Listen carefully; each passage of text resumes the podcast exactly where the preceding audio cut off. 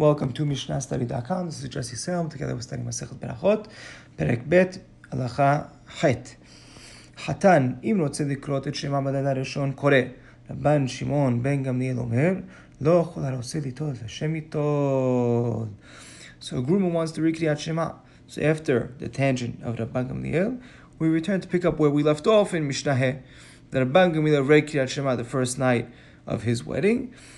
Uh, Tanakama here will take that approach, right? Tanakama says, hatan, if he wants to read Shema on the first night, he reads it.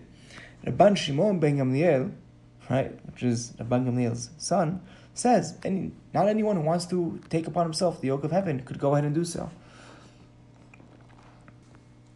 Now, what's wrong? Why does Rabban Shimon ben Gamliel care and doesn't doesn't allow for someone to go ahead and take upon himself the yoke of heaven?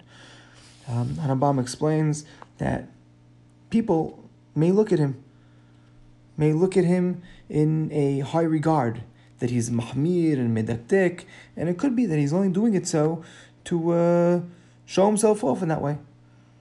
And halacha over here is not like Rabban Shimon ben Gamliel, as I mentioned before, Rambam and the Rif both are posek like Tanakama, that if a person wants to read Kriyat Shema the first night, he's allowed to. Um, this is different than the Rosh, but halacha is like over here Harambam and the Rif. This closes out the second Perek. Next Mishnah, we'll start with Perek Shilishi.